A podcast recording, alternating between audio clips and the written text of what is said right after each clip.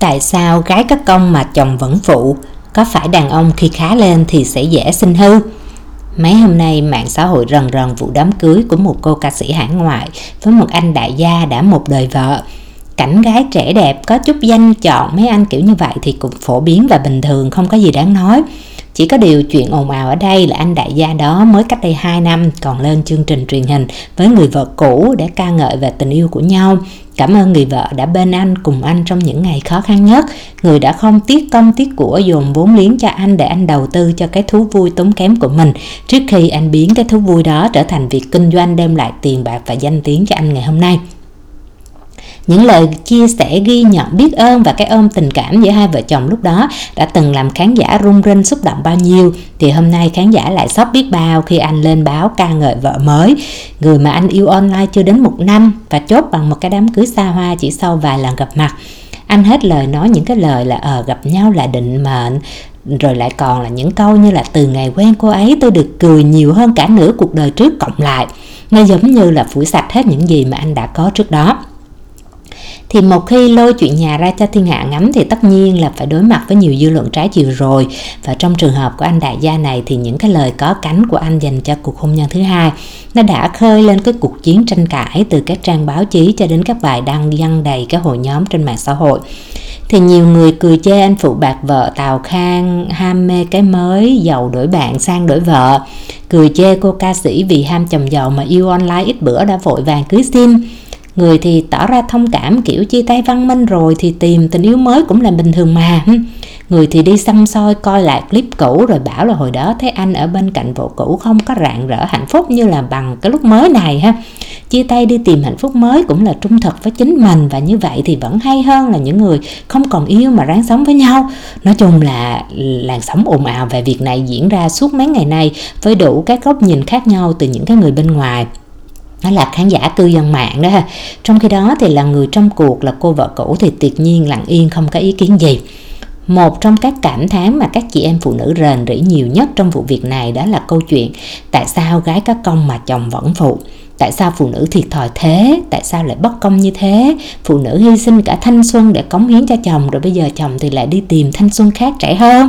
Rồi tại sao đàn ông lại tệ bạc trong chuyện giàu đổi bạn sang đổi vợ thế? Rồi có những cái kết luận kiểu là à, tất cả đàn ông đều là dễ phụ bạc phụ tình phụ nghĩa như vậy ha.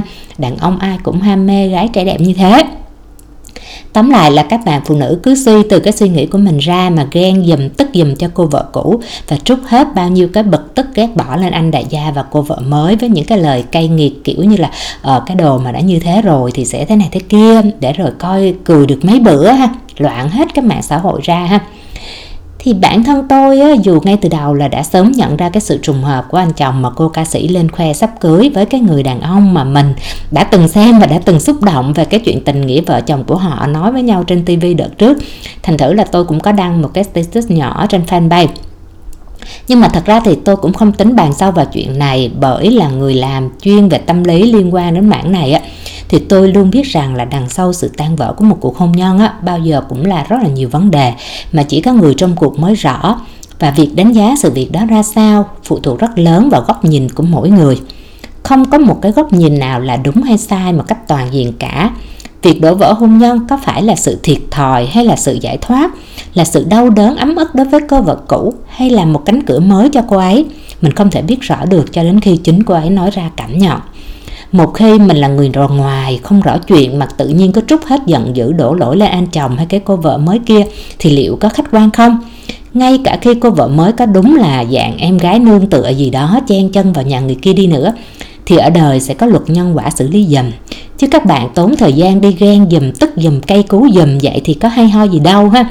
Thì bản thân tôi không có ban đầu không có dự định nói gì viết gì về chuyện này. Bởi thật sự là giai đoạn này tôi cũng có khá nhiều đề tài quan trọng hơn cần phải tập trung để viết. Nhưng mà quả thật là dạo một vòng quanh các bài từ báo chí cho đến khắp các diễn đàn á, tôi thận nhận thấy là có những cái luồng suy nghĩ sai lệch của khá nhiều người xung quanh cái câu chuyện này. Một trong các tư tưởng mà tôi thấy trong các bài viết nhận được nhiều like, share, comment, tung hô của các bạn phụ nữ nêu ra theo cái kiểu rằng là đàn ông đều chó chết kiểu vậy hết á, đều sẽ phụ bạc vậy hết á, giàu rồi sẽ hư hỏng thế thôi, vân vân ha. Đừng có mà hy sinh quá, đừng có bỏ công mà góp vô xây dựng giúp chồng làm gì. Yêu chồng ít thôi, bản thân mình là nhất, phải yêu bản thân mình, phải thủ thế, rồi phải độc lập tự chủ, rồi phải khí chất, phải nữ cường.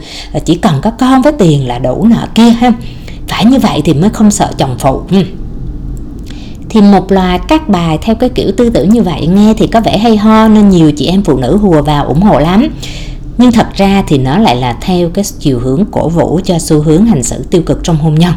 Và có thể làm hại các bạn hay là làm hại hôn nhân của các bạn nếu như các bạn cứ không tỉnh táo để nhận diện đâu là đúng, đâu là sai trong những cái tuyên ngôn như thế này mà lại bắt chước theo ha. Vậy nên thôi thì đành dành thời gian chút, thời gian tám chuyện với các bạn về chủ đề gái có công mà chồng vẫn phụ này chút vậy. Nếu các bạn quan tâm đến các chủ đề tâm lý hôn nhân gia đình và bữa giờ cũng đang sôi sục theo dõi cái vụ công công phụ phụ này thì cũng nhớ cho nghe trọn cái podcast này nha.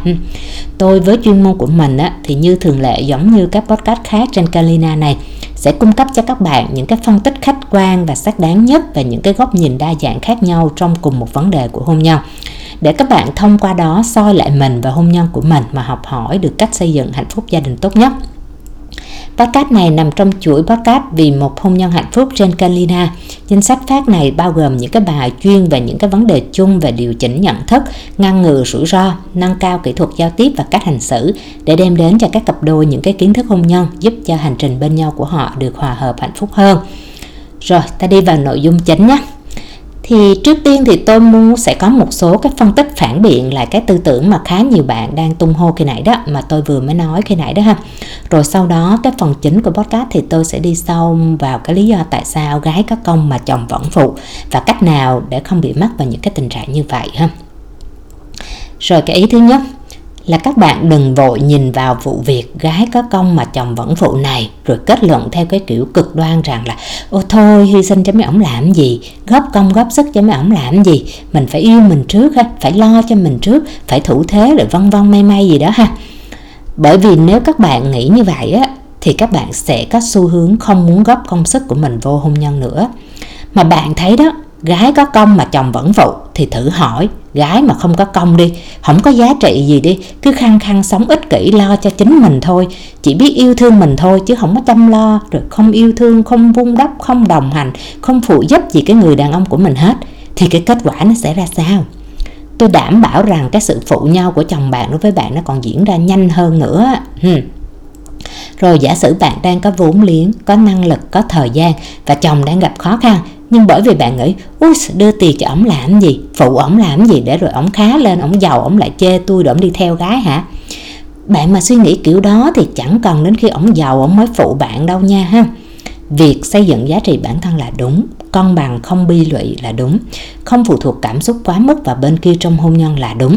Nhưng điều đó nó khác với việc có tư duy ích kỷ rằng là ờ, chỉ biết yêu mình thôi, phải thủ thế, phải đề phòng, mắc gì mà phải hy sinh, mắc gì mà phải góp công, ha. Hôn nhân đó là sự kết hợp của hai người trên tư cách đồng đội của nhau để cùng tiến đến cái mục đích chung mà hai người phấn đấu.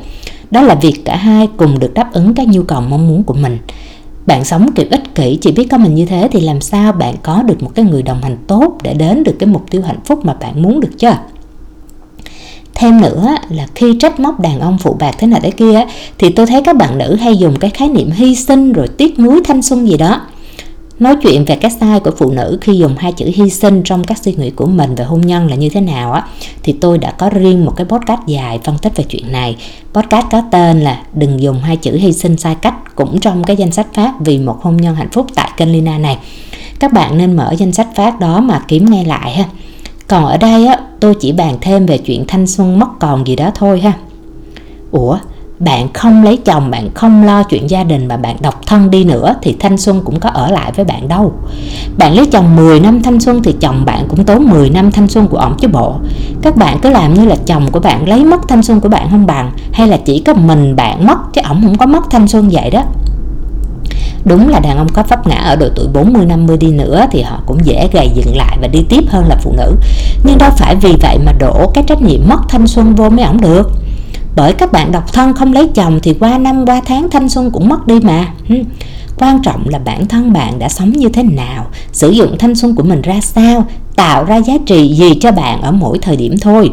Cuộc sống của mỗi người ra sao là do chính người đó định. Nếu họ dùng thanh xuân để yêu thương hết mình, sống hết mình, đóng góp hết mình, mỗi giây phút đều thấy hạnh phúc vào lúc đó, thì kết quả nhận được của năm tháng qua đây sẽ là những cái giá trị kết tinh lại trong con người họ lúc đó có thể sẽ không có vẻ mơn mởn tươi xanh của tuổi trẻ, nhưng sẽ là sự từng trải và sâu sắc có giá trị ở vùng tuổi đúng của họ. Đó là chuyện về mặt tinh thần nói hơi khó hiểu ha. Còn đây là chuyện thực tế mà các bạn đang quan tâm nè. Các bạn nghĩ rằng là, ôi trời, cô vợ đó góp công, góp sức cho chồng làm gì để rồi lỡ sau này ổng giàu rồi ổng mê gái trẻ, ổng phụ mình? Ủa, chuyện phụ hay không phụ đều là chuyện ở tương lai, không có thể biết trước được cho rằng là cái chuyện phụ nhau rồi chia tay là điều chắc chắn xảy ra đi, thì bạn hãy nghĩ thử hai trường hợp. Một là bạn có cái tư duy ích kỷ khi nãy đã phân tích rồi đó. Chỉ biết yêu thương mình thôi, lo cho bản thân mình thôi. Kiếm tiền thì thủ thế lo cho riêng mình thôi. Không có góp công góp sức, không động viên, không thúc đẩy để đưa chồng lên thành công, thành đạt, giàu có gì hết. Bởi vì bạn sợ ổng mà khá lên thì ổng xin chuyện hư ra. Nhưng rồi chia tay vẫn xảy ra. Bởi vì có lắm lý do để chia tay mà vất vả, nghèo khó, có khi nó còn là lý do của ly hôn nhiều hơn là chuyện vì đàn ông giàu có mê gái trẻ mà đòi chia tay. Vậy thì lúc chia tay á, trong cái trường hợp đó bạn được chia chác cái gì từ tài sản trong hôn nhân? Hai con người không là đồng đội, không cùng chèo con thuyền để đến mục tiêu, không có sự cộng hưởng về sức mạnh, thì lấy đâu ra cơ hội giàu có, tài sản nợ kia để mà chia? Bạn bước ra khỏi hôn nhân đó đó, sau bao nhiêu năm mà bạn cho rằng mình tốn bao nhiêu năm tháng thanh xuân đó, thì bạn còn lại được gì? Ừ còn trong trường hợp 2 bạn sống hết mình, hết lòng, yêu chồng, vun đắp, hỗ trợ, gọi là cái kiểu có công mà chúng ta đang dùng khái niệm đó trong bài này á ha, để tạo điều kiện cho chồng thành công và thành đạt. Kinh tế khá giả, tài sản tích lũy nọ kia, thì giả sử rằng nếu phải chia tay, cái bạn nhận về nó vẫn là 50% của cái mớ tài sản hình thành trong hôn nhân mà cái cô vợ cũ của anh đại gia mà các bạn đang xót xa tiết công dùm cho cổ đó. Cũng nhờ cô có công đóng góp hỗ trợ phụ giúp cho chồng trở nên thành đạt. Mà giờ cô có ly hôn, cô vẫn ôm được cả mớ tài sản đủ sống ngon lành cành đào hơn chán vạn các cô khác. Cũng phải ly hôn mà có cái khỉ gì để đem ra khỏi hôn nhân đâu. Vậy nên hạnh phúc tính theo từng thời điểm đi. Cứ sống và yêu thương hết mình, làm hết sức có tài chính, có năng lực, có quyết tâm thì hãy chung vai sát cánh làm người đồng đội tốt để hỗ trợ cho chồng phát huy hết năng lực của chồng đi. Thì kết quả nhận lại bao giờ cũng sẽ xứng đáng và tốt hơn dù có điều gì xảy ra đi nữa. Chứ nếu bạn sống hời hợt, vô trách nhiệm và ích kỷ trong tình cảm, đối với hôn nhân bạn không là người đồng hành hòa hợp với chồng mà để cho những hụt hà, hụt hạt, tranh cãi, bất đồng, khủng hoảng diễn ra suốt trong thời gian chung sống, thì đó mới là lý do cho việc đánh mất thanh xuân một cách vô ích còn cũng thời gian hôn nhân đó bạn tạo ra được giá trị gì? Bao gồm cả việc có giúp chồng thành công thành đạt ra sao? Thì kết quả nhận lại vẫn là lợi ích của bạn mà. Việc trách móc đổ lỗi cho việc mất thanh xuân nọ kia bởi vì một ai khác á, nó là chuyện vô lý bởi người ta có lấy thanh xuân của bạn đâu. Thời lượng con người đóng góp vào hôn nhân là như nhau chỉ khác nhau cách sử dụng thời lượng đó như thế nào mà thôi. Việc đổ vỡ cũng vậy tại sao lại chỉ đổ cho một người? Thôi thì chút phần sau giải thích về cái lý do tại sao hiện tượng gái có công lại bị chồng phụ thì tôi sẽ nói kỹ hơn ha. Bây giờ tôi đi tiếp cái ý này luôn nè. Đó là không phải vì một hai hiện tượng, những cái kiểu mà lấy phụ vợ, lấy vợ mới gì đó. Như thế này mà các bạn đánh đồng rằng là mọi đàn ông đều không chung thủy và dễ dàng phụ bạc người vợ tình nghĩa của mình để chạy theo cái hay, cái mới khi họ giàu lên hay họ khá hơn. Đừng bi quan vậy. Vẫn còn nhiều người đàn ông tốt mà vẫn còn nhiều cặp đôi đồng hành với nhau từ những ngày đầu gian khó đến ngày vinh quang và họ cùng nhau vui hưởng thành quả với niềm hạnh phúc dài hạn bên nhau đó thôi. Có thể có một số đàn ông có bản tính xấu. Họ ham thích cái mới, cái lạ và không biết điểm dừng trong hôn nhân, không biết điểm dừng, giữ gìn cái ranh giới của sự chung thủy trong hôn nhân. Nhưng nếu mà họ đã có đặc tính như vậy rồi thì có giàu, có nghèo gì thì họ cũng hư như thế mà thôi chẳng qua khi giàu lên thì họ có điều kiện để tiếp cận gái nọ, gái kia mà trổ cái hư đó ra dễ dàng hơn chút nữa. Vậy nên đừng có cái kiểu tự nói là mình mà giúp ổng có công, có khá lên, giàu lên thì ổng sẽ hư. Ổng hư hay không là do bạn lựa trúng ổng, có cái bản chất xấu sẵn rồi. Ổng nghèo, ổng sẽ hư theo kiểu nghèo, mà ổng giàu thì ổng hư theo kiểu giàu. Chứ không phải bởi vì bạn có công đưa ổng lên như vậy mà ổng mới hư đâu, ha? Nhiều khi có thể lúc ban đầu còn nghèo, cái hư đó nó không có cơ hội bộc lộ nên bạn không biết. Nhưng mà cứ kể đi, như tôi đã nói ở phần trên đó, chuyện tương lai làm sao biết được? Cứ mỗi thời điểm bạn cứ sống tốt đúng đi. Thế chồng có khả năng thì cứ hết lòng động viên giúp đỡ, phụ giúp để họ phát huy hết năng lực. Giống như đầu tư thì sau này phần kết quả lợi nhuận đó bạn cũng được hưởng mà. Chứ nếu ngay từ đầu bạn đã rụt lại không đầu tư, thì mong gì cái chuyện thu hoạch ở sau này chứ nãy giờ xả một tràng các phản biện như vậy chắc là cũng làm nhột bụng một số bạn ha. Xin lỗi các bạn nha, đây là quan điểm của tôi ha. Tôi luôn muốn mọi người nhận ra cái sai trong cách suy nghĩ hành xử của mình trong hôn nhân, để mà từ đó biết cách tạo dựng hạnh phúc tốt hơn. À mà có thể đây là, có thể một số bạn chưa biết tôi là ai và tại sao lại nghe những lời này từ tôi. Bởi đây là lần đầu bạn đến với kênh Lina này, thì ta dành thời gian chào hỏi nhau chút đã ha. Tôi là Lina, chuyên gia tư vấn đến từ liệu trình tâm lý hôn nhân gia đình, hồi sinh hạnh phúc và hôn nhân hòa hợp. Các liệu trình của chúng tôi được đưa về Việt Nam từ các mô hình thực tế đã được triển khai thành công tại các quốc gia Mỹ, Úc, Canada và New Zealand với mong muốn đem đến những giải pháp xây dựng và chỉnh sửa hôn nhân phù hợp cho người Việt. Với hôn nhân hòa hợp, chúng tôi giúp các cặp đôi có được một nền tảng kiến thức tâm lý hôn nhân vững chắc để có thể song hành hòa hợp, ngăn ngừa và đẩy lùi đi các nguy cơ đổ vỡ. Với hồi sinh hạnh phúc, chúng tôi cung cấp giải pháp chỉnh sửa cho những ai đang gặp phải những cái vấn đề trục trặc hôn nhân hay đang phải đối mặt với khả năng ly hôn vượt qua được giai đoạn khủng hoảng và hồi sinh lại hạnh phúc. Ngoài các liệu trình chính như trên thì tôi cũng thường đăng tải các bài phân tích miễn phí của mình về các chủ đề hôn nhân gia đình tại kênh Lina này. Nếu bạn quan tâm đến những vấn đề liên quan đến hạnh phúc gia đình, muốn nghe những ý kiến xác đáng nhất, khách quan nhất để học hỏi về chuyện hôn nhân thì bạn đã tìm đến đúng kênh rồi. Hãy nhớ bấm nút đăng ký kênh để nhận được những cập nhật mới nhất từ kênh khi chúng tôi có podcast mới nhé. Còn nếu bạn nào muốn được tặng sách hay muốn nhận các tư vấn hỗ trợ miễn phí từ tôi thì có thể tham gia nhóm giúp nhau hạnh phúc hay liên lạc với tôi qua fanpage hồi sinh hạnh phúc. Link của nhóm và fanpage tôi có để bên dưới phần mô tả của podcast nhé. Thôi, chào hỏi nhau như vậy đủ rồi ha Tao quay trở lại với podcast để tôi đi vào cái ý chính của ngày hôm nay đó là giải thích cái hiện tượng tại sao gái có công mà chồng vẫn phụ Và nên làm gì để cái hạn chế cái tình trạng này như khi nãy tôi có nói, các bạn cứ nên toàn tâm toàn ý cho hôn nhân đi, cứ góp công góp sức đầu tư cho chồng để chồng thành công thành đạt đi. Kết quả thế nào thì mình cũng là người có lợi mà. Tuy nhiên, các bạn đừng có mà cắm đầu, cắm cổ đầu tư một cách không khôn ngoan. Phải biết cách làm sao để khoản đầu tư đó của mình, Cũng như tất cả lợi nhuận thu lại đó, Nó phải là của mình một cách trọn vẹn, Không bị sức mẻ đi đâu hết. Phải làm sao để hôn nhân được vững bền, để không phải ly hôn mà chi mất 50% cho một cái con trai trẻ nào đó, nó nhào vô nó hưởng, đúng không? Thì đó mới là cái vấn đề chính mà các bạn cần quan tâm. Đó chính là lý do tại sao tôi làm podcast này cho các bạn. Tôi muốn phân tích cho các bạn thấy việc chồng có được sự thành công nhờ vào nhà vợ hay nhờ vào sự giúp sức của vợ. Cái kiểu vợ chồng mà cùng nhau đi từ khó khăn lên khá giả, nó sẽ có thể mang lại một số nguy cơ gây hại cho hôn nhân như thế nào nếu như bạn không tỉnh táo để nhận biết và học cách để điều chỉnh nó thích hợp thì trong bài kiểm tra về độ hòa hợp của hai vợ chồng để đánh giá nguy cơ hôn nhân mà chúng tôi cung cấp miễn phí cho các độc giả của mình á thì có hai câu hỏi liên quan đến chuyện này một là điều kiện kinh tế của gia đình hai bên có chênh lệch nhau không? Thứ hai là việc làm ăn của hai vợ chồng hay là chuyện thu nhập kinh tế của một bên á, có dựa vào nguồn lực hay là sự giúp đỡ của bên còn lại không? À, link của các bài kiểm tra này tôi có để ở phần mô tả bên dưới cái video của podcast ha. Bạn có thể tìm và làm thử cho chính mình nhé thì ờ, cái bài kiểm tra này nó gồm bao gồm một loạt các câu hỏi dùng để đánh giá các nguy cơ hòa hợp của một cặp vợ chồng dựa trên những cái thông tin mà của các tình hình hôn nhân của hai bạn đó cách hai bạn đã tương tác các đặc điểm của mỗi bạn ha.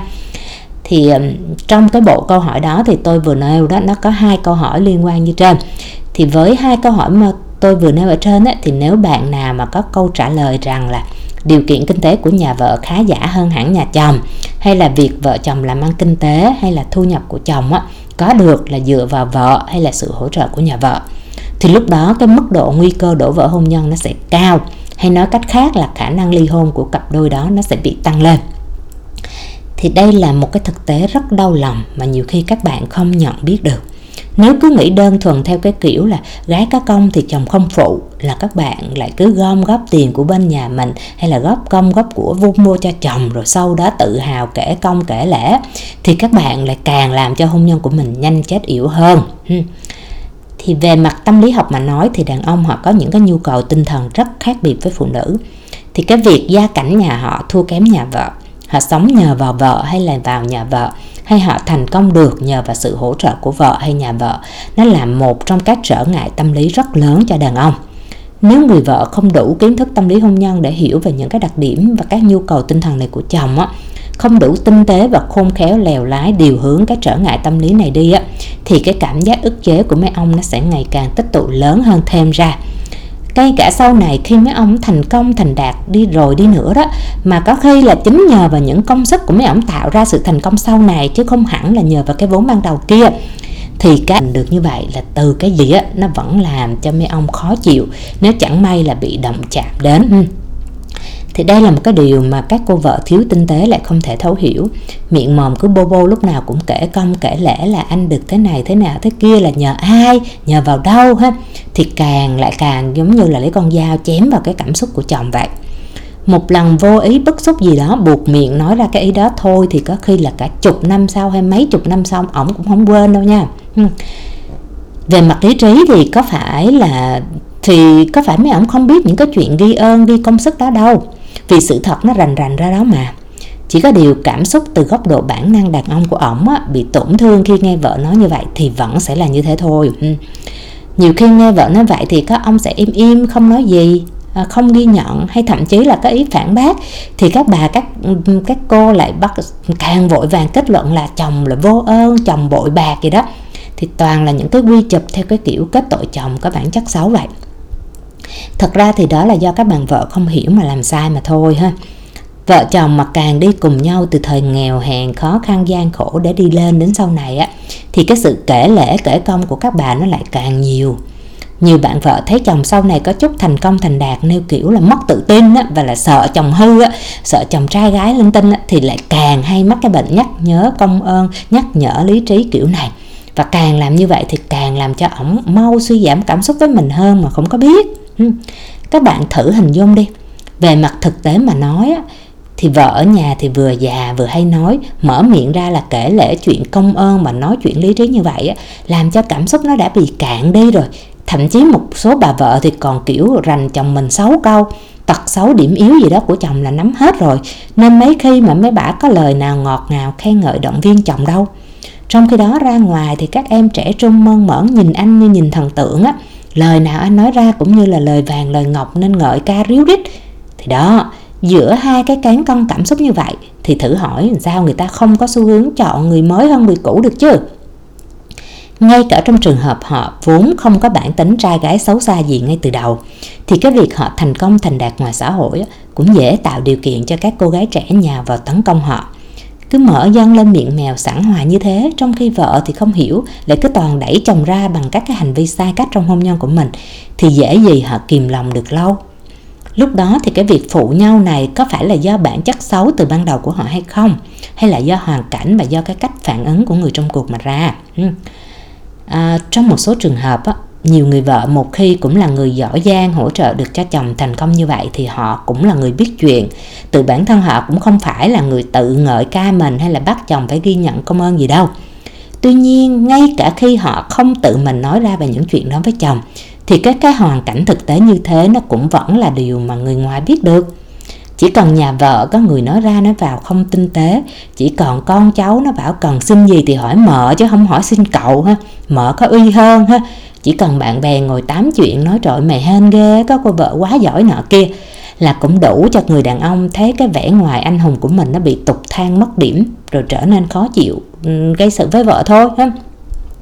Cứ về nhà nhìn thấy vợ là lại thấy nhắc nhớ cái thời mình nghèo hèn khó khăn.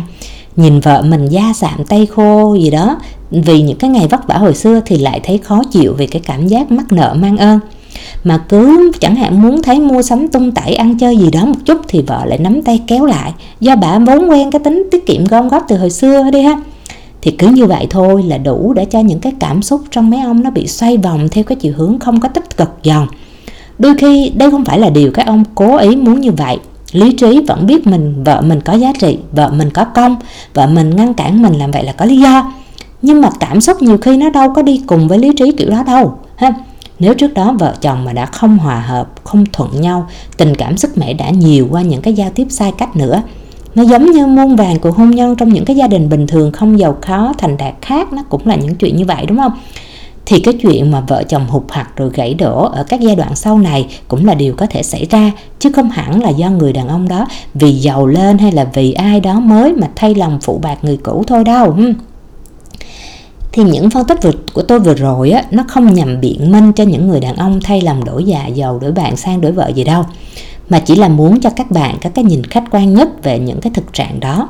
Một khi hiểu được những cái điều này á thì các bạn sẽ biết rằng để có được hạnh phúc dài lâu giữa chồng và vợ thì cái điều quan trọng nhất chính là làm sao hai vợ có sự đồng hành hòa hợp cùng nhịp với nhau trong mọi hoàn cảnh dù lúc nghèo hay là lúc đã khá giả lên.